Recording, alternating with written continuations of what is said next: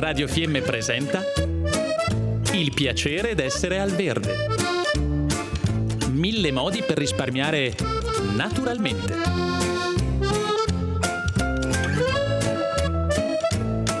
Programma a cura di Elena Osler.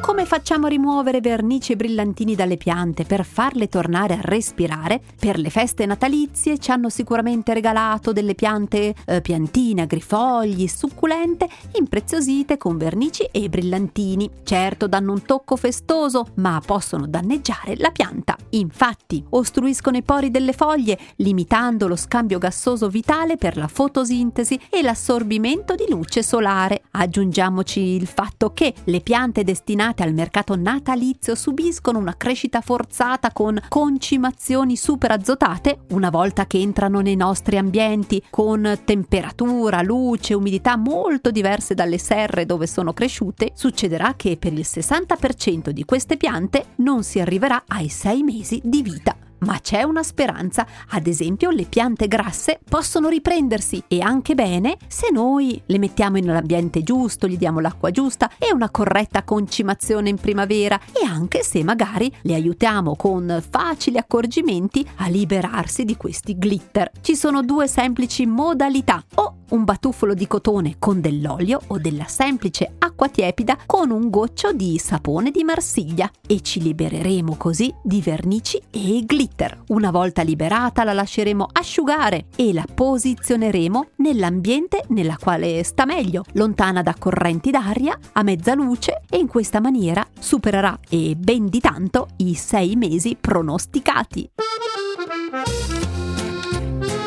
Abbiamo trasmesso il piacere d'essere al verde.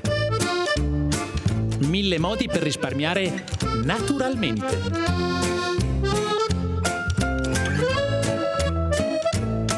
Programma a cura di Elena Osler.